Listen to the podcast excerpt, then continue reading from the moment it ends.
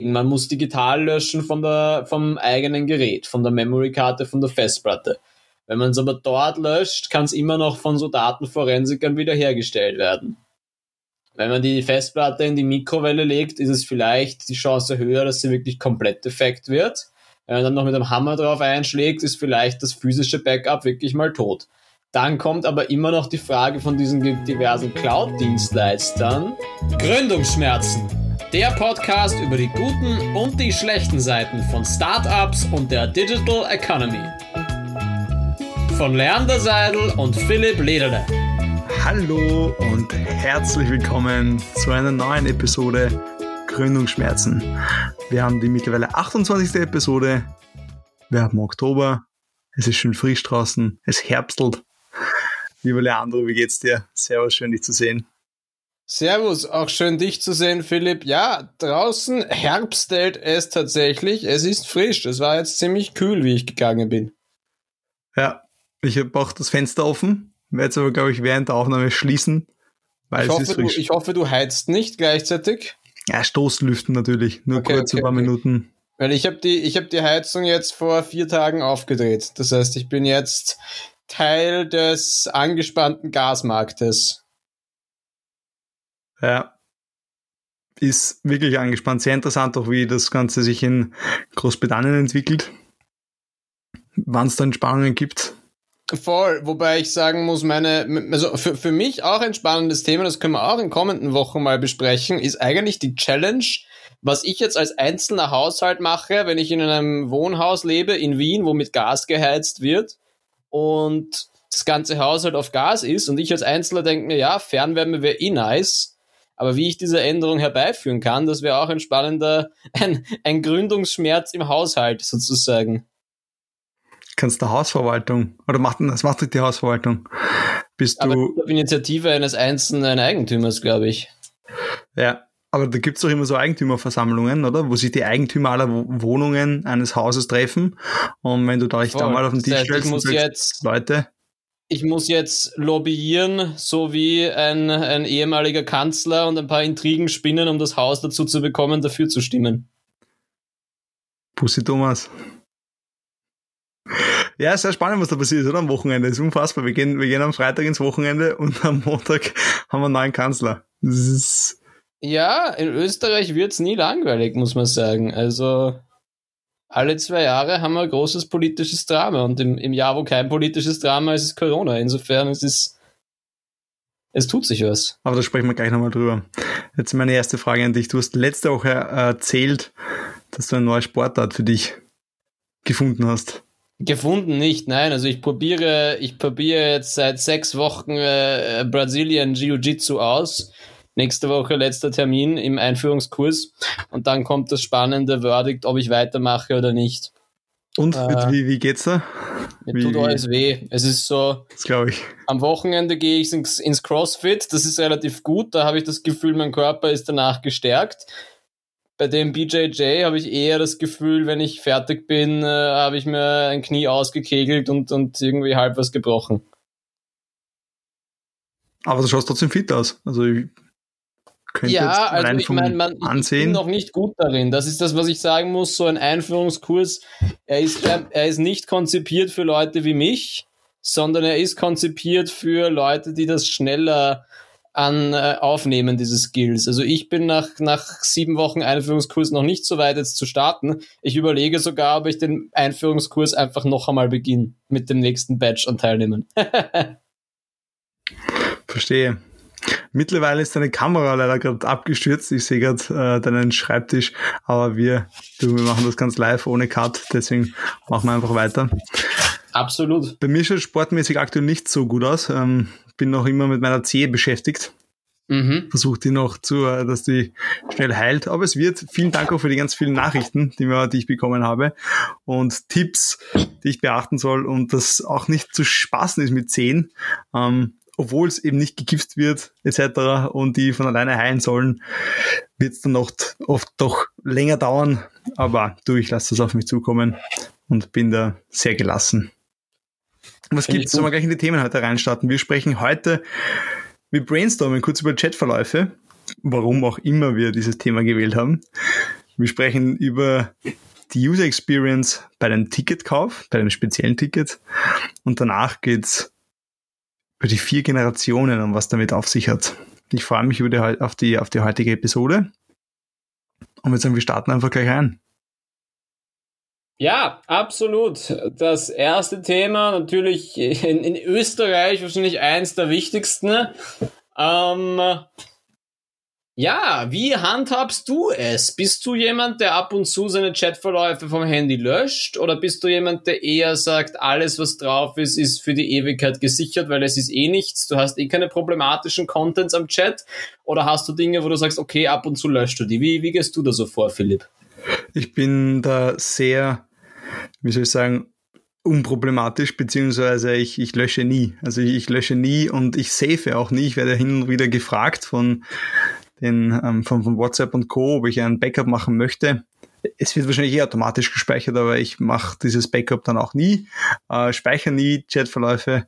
Aber es wäre sicher, also ich lösche nie, das meine ich, äh, Chatverläufe, aber es wäre.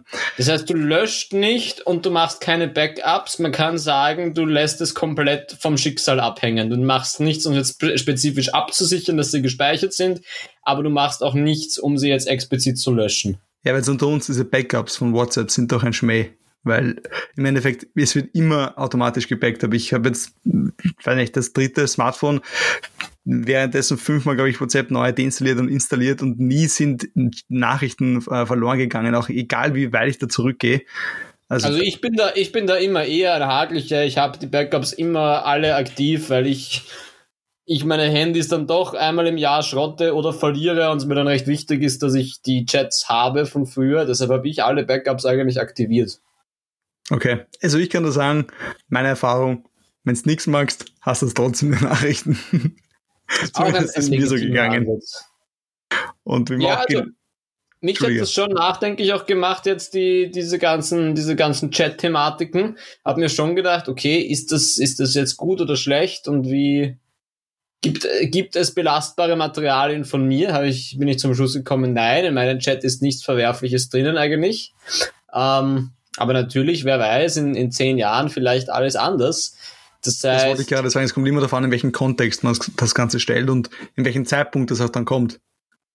Voll. Ich meine, der, der, der große Unterschied ist, was man sich natürlich vor Augen führen muss, ist die Leute, um deren Chat es, um deren Chats es geht, ja. waren allesamt im Steuer, im Steuersold und waren Be Be Diener unseres Staates und haben mit unseren Steuergeldern agiert. Dementsprechend, da ich und wir beide dieses nicht in diesem Vergnügen sind, diese Möglichkeit zu haben, sind natürlich unsere Chats allein in ihrer Natur nie so problematisch. Außerdem glaube ich, be, äh, benutzen wir alle eine hochwertigere Sprache als die Leute in diesen Chats. Das ist unser Ja, das, das stimmt Vorteil. schon. Aber angenommen, wir treiben den Podcast noch einmal zehn Jahre weiter und schaffen es zu einer richtig, richtig, richtig geilen, erfolgreichen Show mit zigtausenden Zuhörerinnen europaweit. Und plötzlich ist, liest man in der Gala irgendeiner Promi-Zeitung, keine Ahnung, ist mir gerade eingefallen.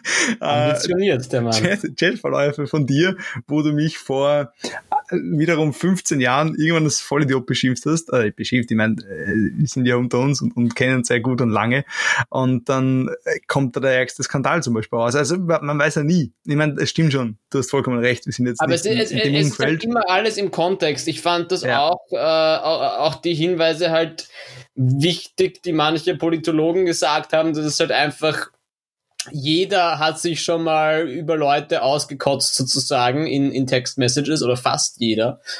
Ähm, aber es ist natürlich was ganz was anderes, wenn das Leute sind, die die höchstbezahltesten steuerfinanzierten Jobs des Landes haben. Mhm. Und mir ist du, ich muss ganz ehrlich zugeben, Entschuldige, ich bin sogar schon mal in einer ähnlichen Situation gewesen.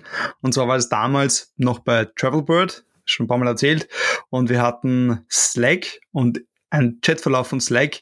Da wurde wirklich über eine Führungskraft hergezogen, war nicht in Ordnung von uns, da waren mehrere Leute drin vom ganzen Team und wir haben es versäumt, diesen Chatverlauf auf privat zu stellen sozusagen und die Person, um die es da ging, hat diesen Chatverlauf gefunden Und das ist natürlich jetzt nicht so äh, groß ähm, geworden wie die Geschichte am Wochenende, aber dennoch war das schon schwierig und ähm, sind ein paar Leute auch wirklich in die Führungsposition Position ähm, zitiert worden und haben sich hier auch verteidigen müssen. Ich habe mich da sehr, sehr passiv verhalten in diesem Chatverlauf.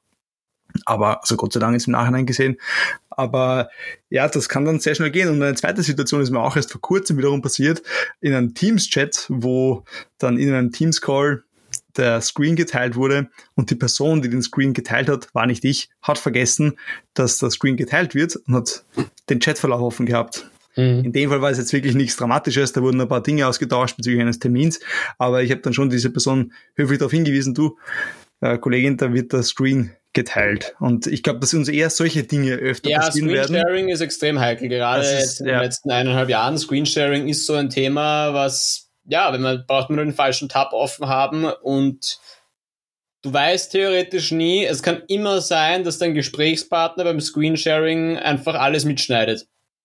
Und dann kann er auch, wenn du nur eine Sekunde lang den falschen Screen offen hast, kann er sich das Bild als Standbild rausschneiden und sieht, kann theoretisch alles lesen. Das bedeutet, ja, man sieht aber, oder? Also bei Teams weiß ich, da wirst du gefragt oder wirst du darauf aufmerksam ähm, gemacht. Oder bei Zoom genauso. Na, nicht wirklich. Wenn du, nicht. wenn du auf Zoom mitschneidest oder auf Teams mitschneidest mit dem dortigen Tool, ja. Wenn du ein Tool verwendest, so wie den OBS Recorder zum Beispiel, der den gesamten Bildschirm recordet, inklusive allem, der sozusagen drüber gelegt ist, der sich gar nicht auf das Teams-Tool oder sowas connectet, sondern einfach alles, was sich auf deinem Screen tut, mitschneidet, der wird eigentlich undetected eingesetzt. Okay. Ja, und, und wie machst du es jetzt mit den generellen Chatverläufen, damit wir wieder zum Thema zurückkommen? Ich finde, das war genau das Thema. Also ich finde nicht, dass das jetzt vom Thema weg war. Nein, also ich finde, dass es genau darum nämlich geht. Es geht darum, dass es halt generell, glaube ich, wichtig ist, was man wirklich schreibt und was man äh, nur in einem Kontext sagt, der nicht mitschneidbar ist. Und ich glaube schon, dass es wichtig ist, eben auch in Kontexten wie einem Slack-Channel oder einem, äh, äh, ja, in, in, in solchen Gesprächen das Ganze auch also zu schauen, was man sich in der Kaffeeküche oder im, im, im Auto erzählt und was man sich dokumentierbar erzählt. Ich glaube, das ist tatsächlich in fast allen Kontexten ein, ein wichtige, eine wichtige Entscheidung.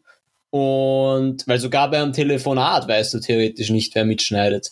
Die Sache ist halt eben, glücklicherweise sind wir beides derart unwichtige Personen im öffentlichen Leben, dass es egal ist, wer mitschneidet.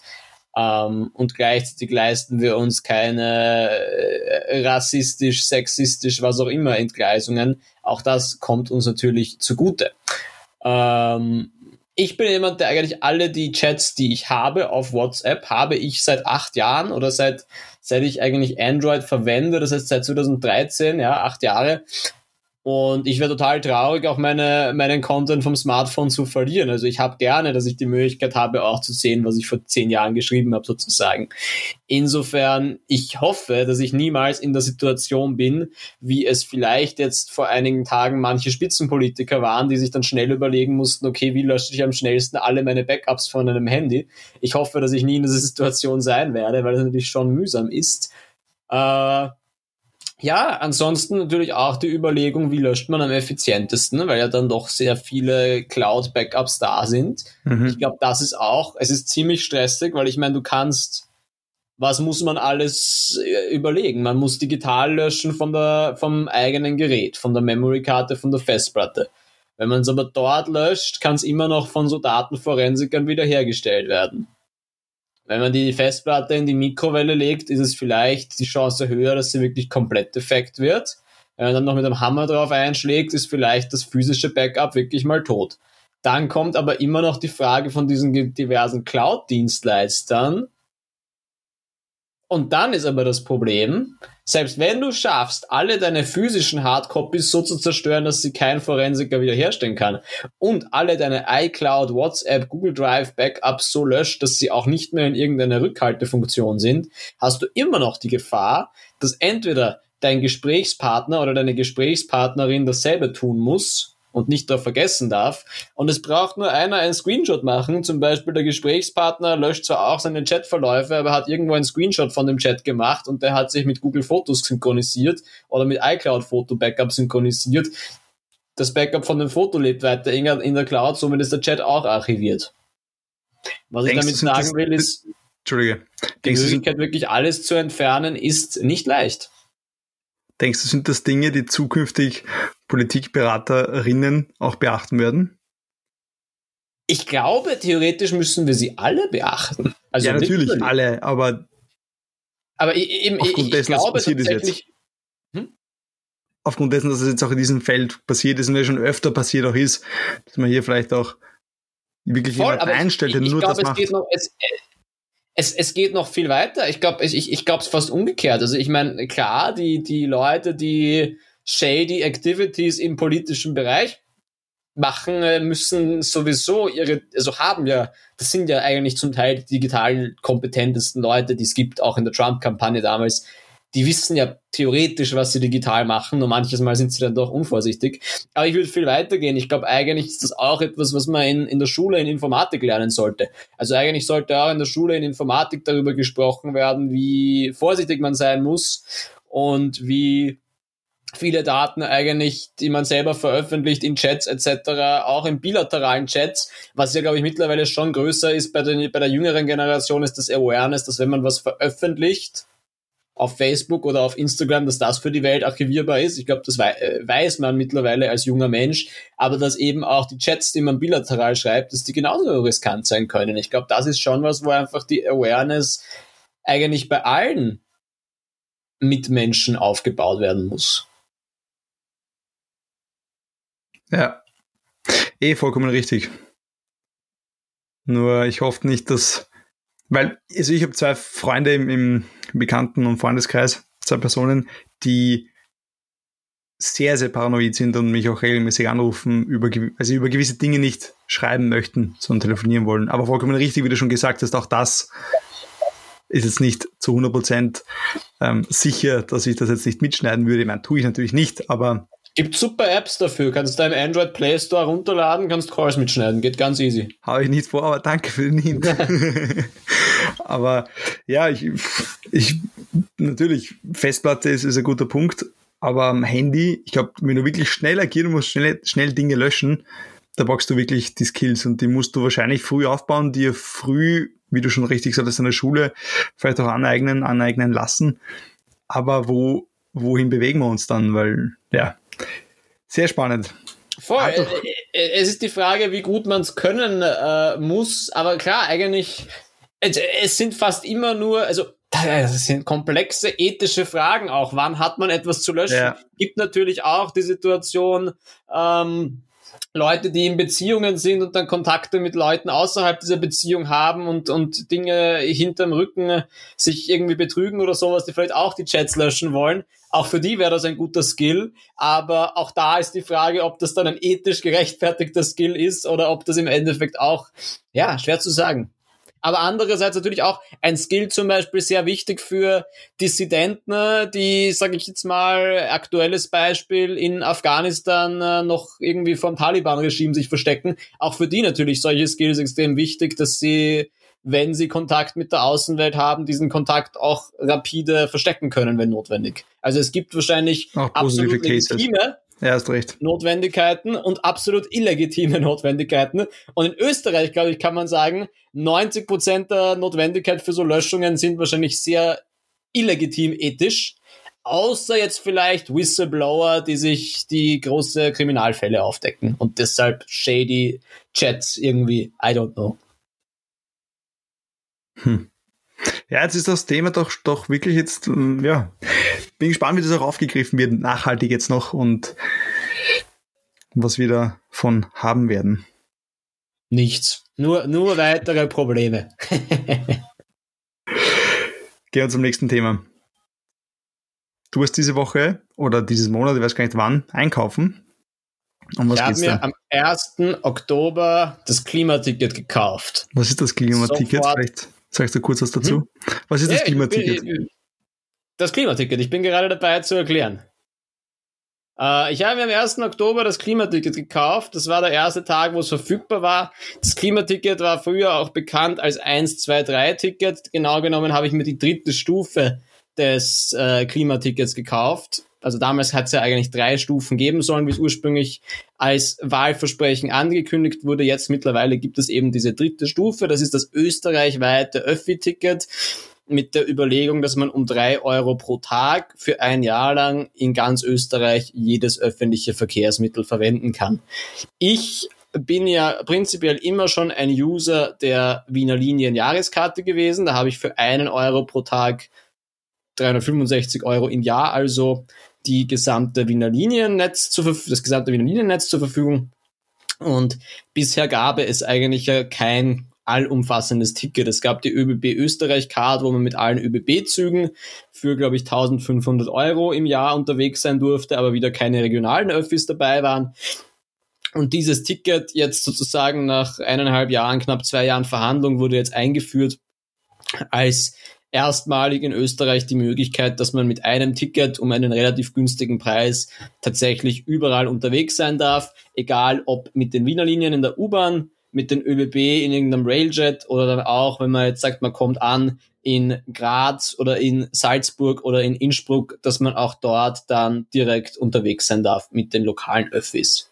Das ist natürlich für jemanden wie mich, der kein Auto besitzt, ist das sehr spannend, weil ich tatsächlich, wann immer ich reise, also wenn ich Termine in Graz habe oder Termine in Salzburg, dann bin ich dort immer mit dem Zug. Das heißt, ich bin jemand, ich komme doch, im letzten Jahr bin ich auf zehn oder elf Graz-Besuche gekommen, jeweils Hinfahrt, Rückfahrt mit den ÖBB. Ein so ein Fahrschein für eine Railjet-Fahrt, da kostet 30 Euro, das heißt Roundtrip 60 Euro. Das heißt, man kommt dann schon auf ungefähr 600 Euro. Dazu kommt das Wiener Linienticket. Das heißt, für mich ist es tatsächlich ein, ein Deal, der sich auszahlt, wenn nicht wieder Corona dazwischen kommt und alles zusperrt. Also sozusagen, wenn ich weiterhin in Österreich unterwegs bin, dann werde ich dieses Ticket reinspielen können, denke ich. Mhm. So viel dazu, zu meinem Kauf prinzipiell. Und hast du Fragen bisher dazu? Na, es, es, hat relativ lang gedauert, oder? Ich meine, das 1, 2, 3 Ticket, wie es am Anfang geheißen hat, da gab es ja. ja. schon seit längerer Zeit auch Gespräche und, und Gedanken dahinter. Es hat immer geheißen, es wurde eigentlich schon, es wurde, glaube ich, zuerst zum ersten Mal entweder von der Regierung Gusenbauer oder von der Regierung Feimann I 2006 oder 2008, also das erste Mal, wo es in einem Regierungsprogramm stand. Also das hat sich eine gute Zeit hingezogen, bis es jetzt wirklich Realität wurde. Und ja, so viel WhatsApp schreiben währenddessen. Ja, ja, fix. Da geht nichts weiter. Sich, die, die haben sich zu oft ein SMS geschickt oder sowas, statt, statt Öffis zu fahren. Äh, und die Sache ist, ähm, es gab ja auch jetzt noch dieses Drama, dass ursprünglich wäre die Ostregion nicht dabei. Es hätte launchen sollen am 26. Oktober, aber statt Wien und Ostregion noch keine Verträge unterzeichnet, um dabei zu sein. Dann hat es geheißen, es gilt nur im Rest von Österreich. Und dann last minute gab es noch die Einigung, dass es wirklich in ganz Österreich schon verfügbar sein wird. Mhm. Und ja, Warum ich es auch aufbringen wollte, ist nicht nur, weil ich gerne Zug fahre, was ich gerne tue, ist eine angenehme Art des Reisens, aber auch, weil ich die UX beim Einkauf sehr interessant fand. Hast du in letzter Zeit dir ÖBB-Tickets online gekauft? Ja, sehr regelmäßig. Und auch da, hui, der ÖBB-Ticketshop ist ja bekannt dafür, dass er nicht unbedingt der beste ist. Verbesserungswürdig. Ja, es ist, es ist ein sehr komplexer Vorgang sicherlich. Also es ist sicherlich nicht leicht, so Zugtickets für verschiedene Dinge zu verkaufen. Er ist trotzdem auch sicherlich nicht das Gelbe vom Ei. Ich finde ihn immer besonders lustig, weil bis vor ein paar Monaten hatte er einen Zahlungsprovider, nämlich die Wirecard AG. Hat immer besonders viel Vertrauen gestiftet. Ja. Das war das einzige, die einzigen Interaktionen, die ich jeweils mit der Wirecard hatte, war Zahlungsmittel also bei der ÖBB mit Kreditkarte, war dann immer über Wirecard abgewickelt. Mhm. Ach, das habe ich nie geschaut irgendwie. Wo, wo siehst du das, wenn du äh, im Login und außerdem auch auf der Kreditkartenabrechnung stand manches okay. Mal PayPal-Wirecard ÖBB. okay, ja, so genau habe ich nie. Und nachgeschaut. Das Spannende ist bei diesem Klimaticket, das Klimaticket hat sich den ÖBB-Shop gewitelabelt. Das heißt, du bist auf klimaticket.at, gehst auf den Shop dorthin. Dieser Shop wird betrieben von der One Mobility GmbH in Auftrag und Rechnung für die Bundesrepublik Österreich. Und dann aber als User, der die ÖBB UX schon gewohnt ist, sieht man, okay, das schaut ähnlich aus. Und dann, was ich von der UX total interessant fand, man kann sich dann dort einloggen, also es ist so ein Anmeldebutton. Und ich habe halt auf diesen Anmeldebutton mal geklickt, bevor ich den Kauf begonnen habe, und mir gedacht, hm, es ist jetzt, ich habe ja noch keinen Account bei klimatickets.at, weil ich habe ja noch kein Klimaticket gekauft, aber das schaut eins zu eins wie die Login-Maske der ÖBB aus. Ich probiere mal meine Pass mein Username und Passwort einzutippen. Was vielleicht gar nicht so smart ist, man sollte eigentlich aufpassen, wo man sein Passwort reintut. Aber ich habe mir gedacht, okay, da steht jetzt zwar nirgends ÖBB-Account, aber das schaut so aus. Und tatsächlich, magischerweise, war ich dann wirklich drinnen. Mein ÖBB-Account war schon connected. Das heißt, ich musste meine Daten nicht mehr neu ausfüllen, alles war schon ready, ich musste nur noch zahlen. Und ziemlich cool eigentlich, danach war das seit ich das jetzt gezahlt habe, ist das Klimaticket schon als Ermäßigung in meinem ÖBB-Account hinterlegt. Das heißt, wenn ich mir jetzt auf der ÖBB-App die Preise anschaue, sehe ich schon, dass ich nur die Reservierung noch zahlen kann und keine Tickets mehr ab 26. Oktober benötige. Okay, aber das, das ist heißt, smart. Das ist gut. Es ist interessant, weil es eigentlich eine extrem smarte Idee ist, nämlich wir connecten sozusagen den größten Mobilitätsanbieter im Land mit diesem äh, Shop für das Klimaticket, damit die Users aus einer Hand haben können. Andererseits ist es aber auch richtig dumm gemacht, dass es nirgendwo da steht. Es steht nirgendwo da, loggen Sie sich mit Ihrem ÖBB-Account ein, sondern es steht einfach hier einloggen. Und dementsprechend gehe ich davon aus, nicht viele andere User sind darauf draufgekommen, dass es diesen, diese Synergie gibt, weil es halt nirgendwo explizit draufsteht. Und so wie ich jetzt, wenn ich jetzt mir vorstelle, die Generation meiner Eltern, die würden wahrscheinlich nicht checken, dass das dasselbe Account ist und dass das funktioniert mit einem Zugang. Naja, verstehe ich. Aber deckt sich also auch das, mit deinen Erlebnissen äh, vom, vom Ticketshop der ÖBB generell. Also wieso macht man das zur Hölle so unübersichtlich? Und an meinem Smartphone ist ja noch viel schlimmer. Also Mhm. Ach, ich ja, muss ja, sagen, ja, am Smartphone geht's bei mir mittlerweile, seit ich meine Kreditkarte hinterlegt habe. Okay. Aber ich werde gleichzeitig auch mit ein Grund, warum ich dieses Klimaticket kaufe, ist, weil ich habe so oft gehabt, dass ich zum ba ich, ich wohne ja, wie du weißt, sieben Minuten vom Hauptbahnhof zu Fuß unterwegs. Und ich habe schon so oft gehabt, dass ich dann gerade zum Hauptbahnhof laufe, sechs Minuten bis der Zug abfährt und währenddessen hantiere ich irgendwie wild mit der App herum und versuche mir noch das Ticket auch gleichzeitig zu kaufen. Es ist mir schon so oft passiert und ich freue mich auch einfach drauf, dass ich sobald dieses Ticket gilt, ab 26. Oktober, dass ich mich nicht mehr mit dieser blöden App herumschlagen muss. Morgen zum Beispiel habe ich um 5.30 Uhr in der Früh den Zug zum Flughafen und auch da, ich sehe es schon vor mir. Ich werde wieder komplett schlaftrunken, komplett blöd noch herumdrücken mit dieser App und irgendwas falsch machen und dann stattdessen einen Zug nach Bonn und Gebirge kaufen oder so. aber da könntest du jetzt schon vorsorgen und dir das Ticket kaufen. Könnte ich, Könntest aber ich habe noch andere Limit. Dinge zu tun. Ich muss noch äh, die Wäsche aus der Waschmaschine holen, äh, einpacken, äh, allesamt wichtige Sachen, bevor ich abfliege. Was würdest du der ÖBB raten, wenn jetzt eine IT-Mitarbeiterin oder ein IT-Mitarbeiter hier zuhört, von der, eigentlich von der One GmbH, wie du gesagt hast? One Mobility beziehungsweise auch ÖBB, ja. Es ist, es ist total kompliziert, weil ich meine, ich gehe schon davon aus, dass sich hier sicherlich schon durchaus, also ich finde, dass die ÖBB prinzipiell auch in ihrem grafischen Auftreten, in ihrem Marketing, in ihrer UX sie macht keinen schlechten oder sie macht zumindest keinen absolut ablehnenswerten Job. Sie macht natürlich manche Sachen besser, manche Sachen schlechter. Aber das heißt, ich gehe schon davon aus, dass sich auch kluge Leute schon viele Gedanken über diesen Job gemacht haben. Das heißt, da ist natürlich dann die große Frage, warum ist der Shop trotzdem so kompliziert, obwohl da sicherlich Leute mit viel Erfahrung schon sehr viele Dinge probiert haben. Und es gibt ja auch alle paar Jahre gibt's neue Versionen, die aber nicht unbedingt einfacher einsatzfähig werden. Das heißt, wie kommt man am besten raus aus solchen, äh, aus solchen Dilemmen, Dilemmata? I don't know. Wahrscheinlich noch mehr testen, noch mehr Usergruppen und User-Sessions äh, ausprobieren, was man verbessern kann. Naja, oder auch komplett von Null beginnen, dass du sagst, du gibst es jemanden ganz neuen, der soll wirklich mhm. von Scratch beginnen. Vielleicht wird es dann besser, Fällt dir ein, also ich überlege jetzt auch gerade nachzudenken, fällt uns ein geiler Ticketshop ein oder wirklich ein geiles Experience, um Verbindungen zu buchen? Jetzt, ich, ich denke jetzt auch gerade so nach über Flüge und sonstiges gibt's. Ja. Was ist so die smootheste Experience beim Buchen von Verbindungen?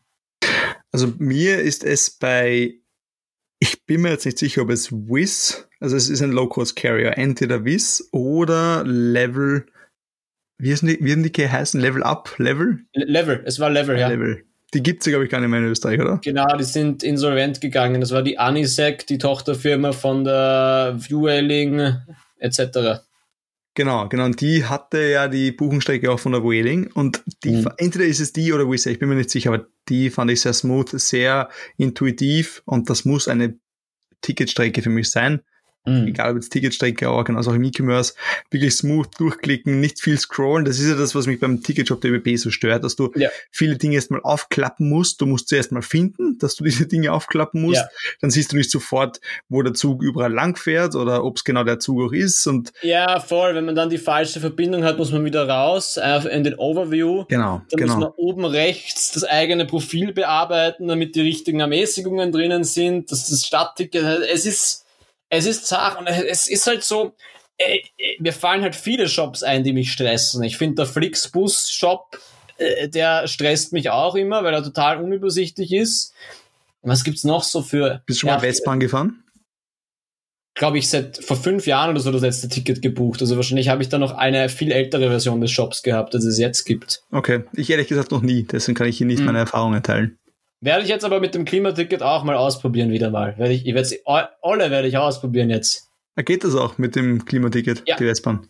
Ja, sie haben da wirklich sehr ganzheitlich verhandelt. Du kannst zum Beispiel auch, es gibt ja den RegioJet. Der RegioJet ist dieser Zug, der eigentlich weiterfahrt nach ja. Tschechien, aber für die österreichische Strecke kannst du ihn auch mit dem Klimaticket verwenden. Also eigentlich alles, was auf Österreichs Schienen unterwegs ist, kann man einsteigen. Das ist halt schon cool. Das stimmt, ja. Gut gelöst. Voll. Und ja, also ich, ich bin gespannt darauf. Ähm, ja, wobei man muss auch sagen, man, man sieht ja, ich bin jetzt eh auch wieder öfter mit dem Flieger unterwegs, leider. Tragischerweise. Das heißt, ich werde auch da schauen, ob mir demnächst gute Check-in-Experiences auffallen. Wo geht's hin? Weil du gesagt hast, du bist morgen am, am Weg zum Flughafen. Tallinn, Estonia. Sehr schön, war ich noch nie. Ja, ich war dort immer in meiner Studienzeit, wie ich in Helsinki studiert habe, sind wir immer mit dem Boot runtergefahren nach Tallinn, weil die Preise dort deutlich günstiger waren. Diesmal komme ich zurück als arbeitender Mensch, um dort ein paar Projekte zu treffen. Aber ja, bin schon gespannt. Ist einfach mal, glaube ich, gut, wieder ein bisschen auch wieder mal was anderes zu sehen. Ja. Kommen zum nächsten Thema. Ich war diese Woche auf einem Vier-Generationen-Workshop und ich fand dieses Thema sehr interessant. Deshalb habe ich mich auch für diesen Workshop angemeldet. Und da ging es darum, erstens mal, welche Generationen gibt so aktuell. In dem Fall sprechen wir von vier Hauptgenerationen, die jetzt im Berufsleben stehen oder kurz davor sind. Und über die Konflikte, die dann hier auch entstehen. Und das fand ich sehr, sehr spannend. Und wollte dich mal fragen, Leander, was du glaubst, welche Generation du bist. Gute Frage, weil ich mich ja im Generations, äh, ich sehe mich ja im Generationskonzept als Millennial, aber in der Generationslogik von dir gibt es ja diese Buchstaben, gell? Da gibt's die. Ja. Zähle sie mir nochmal auf, bitte. Sehr gern. Ja, also diese vier Zähl mir mal Großgruppen. einfach die Buchstaben auf und dann sage ich, wel- welche, dass ich glaube, dass ich bin. Okay, also es gibt die Babyboomer, die Generation X, die Generation Y, die Generation Z, dann gibt es noch Generation Alpha. Ja, wobei nur vier von diesen fünf aktuell im Berufsleben stehen. Ich muss eigentlich Y sein, weil ich weiß, für Generation X bin ich zu jung und für Wann Generation bist du Z denn geboren? 94. Ja, dann bist du noch ganz knapp Y. Mhm. Bist ein sehr, sehr äh, junger Y. Ein Wobei Jahr später wärst du Z. Voll, aber das ist sehr spannend, weil die Generation Z, da gibt's, ich habe da auch schon viele verschiedene Ansätze gelesen, wann die beginnt. Zwischen 98 oder auch Leute, die sagen 94. Ja. Das ist sehr interessant. Ja, ich habe hier äh, eine Unterlage, die sagt 95 bis 2010 ist Z. Mhm. Die größte Generation, die aber aktuell im Berufsleben steht, ist die, ist die Generation der Babyboomer. sind yeah. die Personen, die 1946 bis 1964 geboren sind, quasi hier sehr, sehr, sehr geburtenstarke Generation, kurz nach dem Krieg. Die haben sehr viel an Wachstum mitbekommen, Wachstum, Wachstum, Wachstum. Sehr viele Personen in dieser Generation sind auch lustigerweise im Verkauf tätig, ähm, weil sie auch hier quasi dieses Wachstum mehr, mehr, mehr ähm, eingetrichtert bekommen haben. Und sehr viele von diesen Babyboomern sitzen in Vorständen, sind Führungskräfte, weil sie sich quasi hochgearbeitet haben und auch dieses, ich gehe wo rein und bleib dort und will dort in Pension gehen. Dieses, ich leide, weil ich weiß, wofür ich leide und wenn mal zwei, drei Jahre wirklich schlimm sind, halte ich trotzdem durch, ich suche mir nichts Neues und ich bleib da, bin loyal und Wobei ich glaube, dass, dass das ist sicherlich schon ein Grund, absolut, aber ich glaube andererseits ein anderer kausaler Grund ist auch einfach, dass es entsprechend der Seniorität, natürlich sind die älteren Leute wahrscheinlicher in äh, äh, Führungspositionen und die ältesten Leute am Arbeitsmarkt sind halt aktuell die berühmte, be, die berühmt-berüchtigte Boomer-Generation. Ja, aber das ist ein Riesenkonflikt. Das ist ein Riesenkonflikt, weil ähm, die Generation X, das ist die nächste, die kommt, von 1965 bis 79, die ist noch sehr ähnlich, der Babyboomer, wobei auch hier ähm, ein sehr, sehr großer Aufschwung miterlebt wurde und die schon ein bisschen experimentell auch unterwegs sind, sehr unabhängig auch agieren. Und die Generation X, das sind die Leute, die jetzt noch nicht in hohen Ebenen sind, aber mitbekommen, dass sehr, sehr viel für die Jungen gemacht wird, sehr viel für die Generation Y und Z gemacht wird. Hier gibt es sehr viele Förderprogramme. Alle Firmen wollen die Jungen. Da kriegt man das Wort War of Talents mit. Was heißt, die Jungen haben die Talente, die wir als Xler nicht haben. Und die Xler müssen sich auch noch anstrengen, weil die Xler sind locker noch 15 bis 20 Jahre im Berufsleben. Mhm. Die müssen jetzt noch was tun. Und da mhm. gibt's den sehr, sehr spannenden, und jetzt kommt der Fachbegriff der Woche. Achtung! Hier kommt der Fachbegriff der Woche. Da gibt's einen sehr spannenden Prince Charles Effekt. Unser dieswöchiger Fachbegriff der Woche. Weil hier sehr viel Frust aufkommt, weil eben für ihre Zielgruppe, für die X-Zielgruppe wenig gemacht wird. Die Älteren, die Babyboomer, da gibt's die, die äh, Pensionsvorbereitung, wo quasi Altersteilzeit schon im, im, Gespräch ist, wo ein, zwei Tage in der Woche man schon in Altersteilzeit gehen kann. Und bei den Jungen, wie gesagt, sehr viele Förderprogramme. Und die Xler sind eben dazwischen und mühen sich ab, mühen sich auch teilweise mit einem Digitalisierungskonflikt ab, weil sie sehr viele Dinge neu lernen müssen. Und da kommen sehr große ähm, Konfronte und Konflikte auch zusammen. Und sehr wenig Verständnis auch eben gegenüber Y und Z. Der heißt Prince Charles Effekt, weil der Prince Charles auch so dazwischen ist, zwischen der Queen und seine Söhne, die Jüngeren, die immer im, im, Spotlight sind und die Queen ist immer im Spotlight und der Charles ist so irgendwie dazwischen. Genau, danke für die Ausführung. Ja, richtig, hätte ich jetzt. Ohne es zu wissen, aber ich, ja. als, als Beobachter des englischen Königshauses, es ist lustig, weil der Prince Charles dann ja eigentlich für die Generation X steht, aber der Prince Charles vom Alter her ja mittlerweile auch ein Boomer Baby, ist. Baby Boomer, ja genau.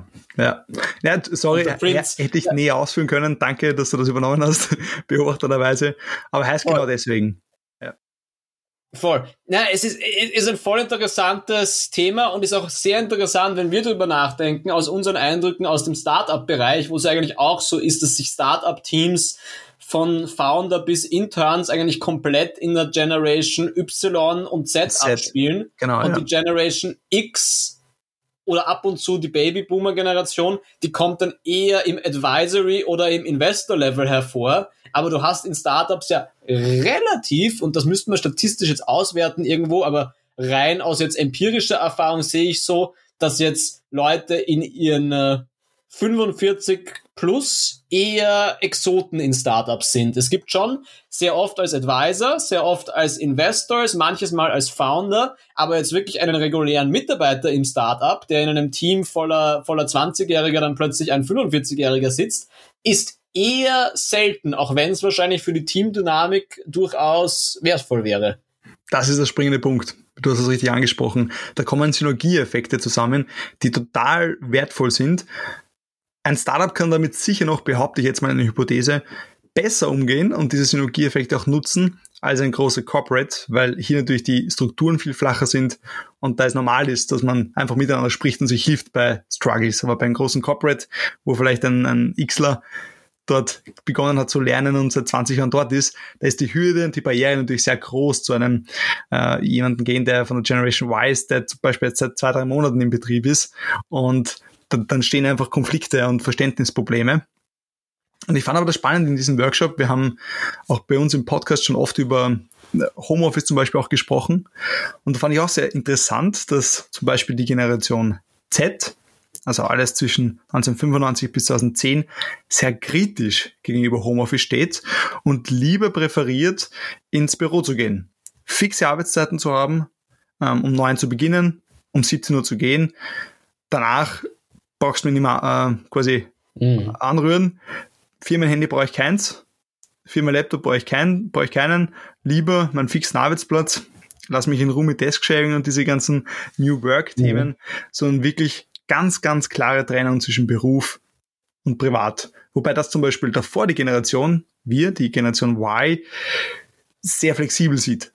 Auch mit quasi Anrufen auf, außerhalb der Dienstzeit. Bei uns verschwimmt das sehr, sehr stark. Dieses ich glaube, das ist wahrscheinlich, weil diese Generation Z das irgendwie schon gesehen hat, dass es nicht, nicht funktioniert und dass, dass die Millennial Generation immer schlecht drauf und ausgebrannt ist. Also ich glaube schon, dass das auch ein, ein dass das popkulturell bedingt ist, weil ja wirklich, wenn du auf, nehme ich zumindest so wahr, wenn man heute auf Instagram oder TikTok sich den Content anschaut, ist der viel kritischer gegenüber des Work-Life-Balance und so weiter, vor fünf Jahren war noch Hustle Culture und Hustle Memes an, an, an allen Stellen. Und da ist, glaube ich, schon ein Mindset-Shift. Und ich glaube schon, dass das auch einfach diese neue Generation ist, die danach kommt. Ja, du hast das eh schon gesagt. Es ist immer natürlich generationsübergreifend. Das heißt, von der Generation Z waren die Eltern Generation, das sind die Eltern Generation X. Und die Personen, die am meisten aktuell unter Burnout leiden, ist aus der Generation X die höchste mhm. Zahl. Und die bekommen das nämlich mit von den Eltern.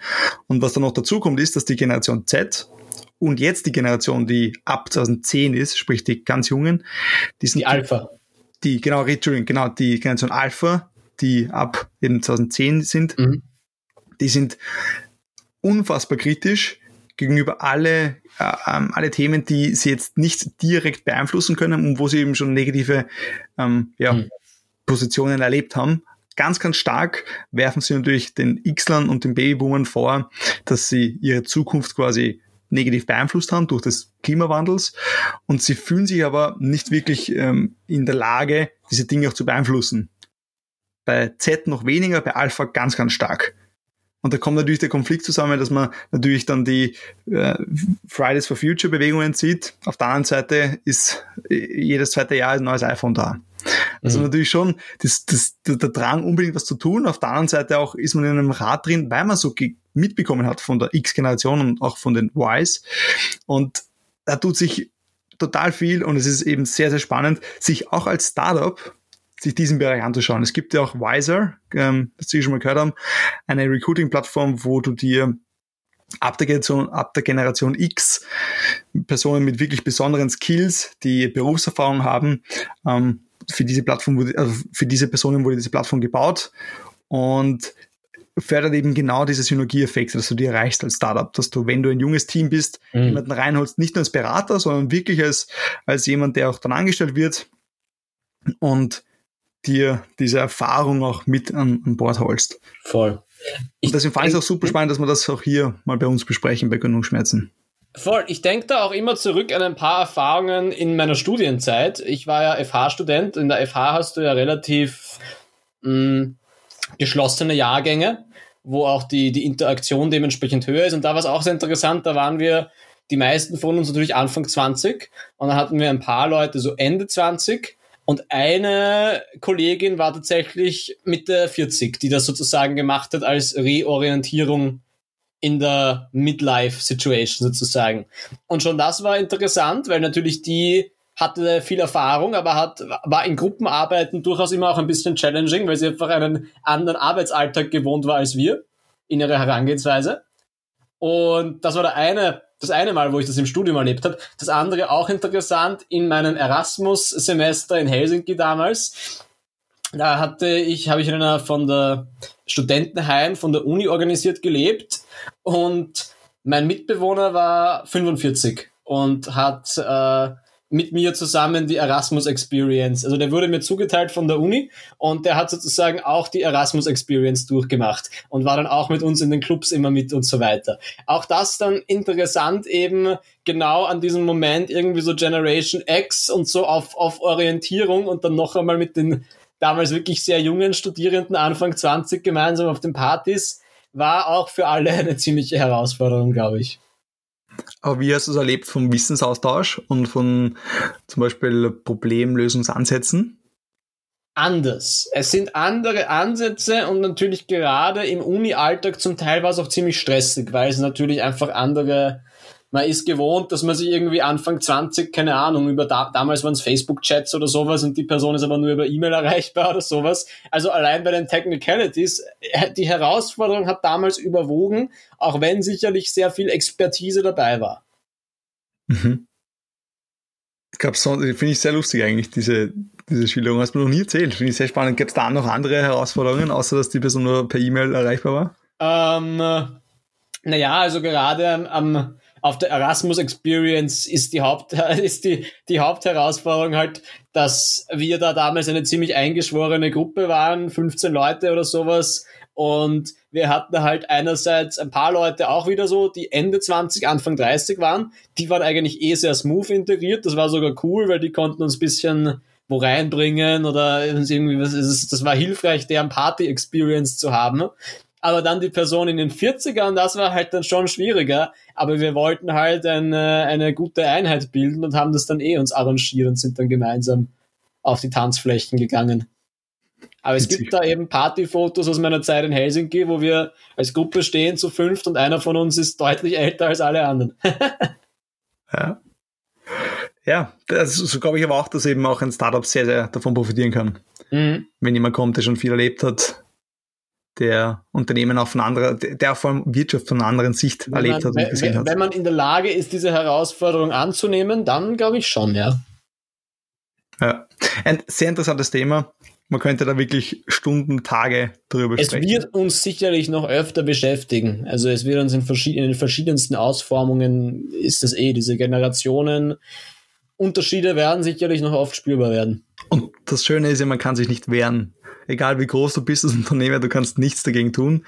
Dir werden die Leute weggehen. Vor allem Babyboomer, wie gesagt, das ist die größte Generation mit über zwei Millionen Menschen. Die werden einfach irgendwann in Pension geschickt. Und dann haben wir eine riesen Lücke. Mhm. Und dann hast du diesen, diesen Pull-Effekt, wo einfach extrem gezogen wird am Arbeitsmarkt und dann musst du dich wirklich mit Expertise hinstellen und sagen, okay, ich kann damit umgehen, mit diesen großen Unterschieden zwischen den Generationen und für alle auch quasi das bieten, was sie brauchen und einen Kompromiss finden. Und deswegen kann sich keiner wehren. Und das finde ich das einfach das ultra geile an dieser Geschichte. Ich dachte, du meinst mit, es kann sich keiner wehren, auch dass wir uns sozusagen nicht wehren können. Und das natürlich auch wahr. In auch wahr, ja. 15 oder 20 Jahren werden wir genauso dann unter dem Prince Charles Effekt leiden. Dann sind Voll. wir das jetzige Äquivalent zur Generation X und auch das wird dann spannend, wie es uns so gehen wird, was die Generation Alpha, die dann gerade den Arbeitsmarkt aufmischt, was die uns dann so alles vorsetzen wird. Ja. Und ja, also wir können uns alle nicht davor wehren, leider. Hey, vollkommen richtig. Ja, das stimmt. Aber in diesem Sinne, ich finde, es war ein spannender Podcast, also spannende Episode heute. Gibt es bitte noch Themen, ja, die du loswerden absolut. möchtest? Ähm, äh, Nächste Woche sprechen wir von meiner Steuerstrafe. Ich wurde vom Finanzamt Ouch. mit einer Steuerstrafe belegt. Autsch, das klingt böse. Absolut. Das, das, das machen wir nächste Woche. Ich bin selber schuld. Es ist nicht schlimm. Es ist eine, eine kleine Geldbuße. Ich muss keine, äh, keine Untersuchungshaft antreten. muss, keine, muss, muss keine bösen und shady SMS und WhatsApp schicken. Noch nicht. In diesem Sinne, vielen Dank fürs Zuhören. Vielen Dank, Leandro, für die heutige Session. Erfolgreichen Tag an alle unsere HörerInnen. Richtig. Wir hören Und uns nächste Woche vielleicht mal wieder mit einem Interviewgast. Let's see. Vielen Dank.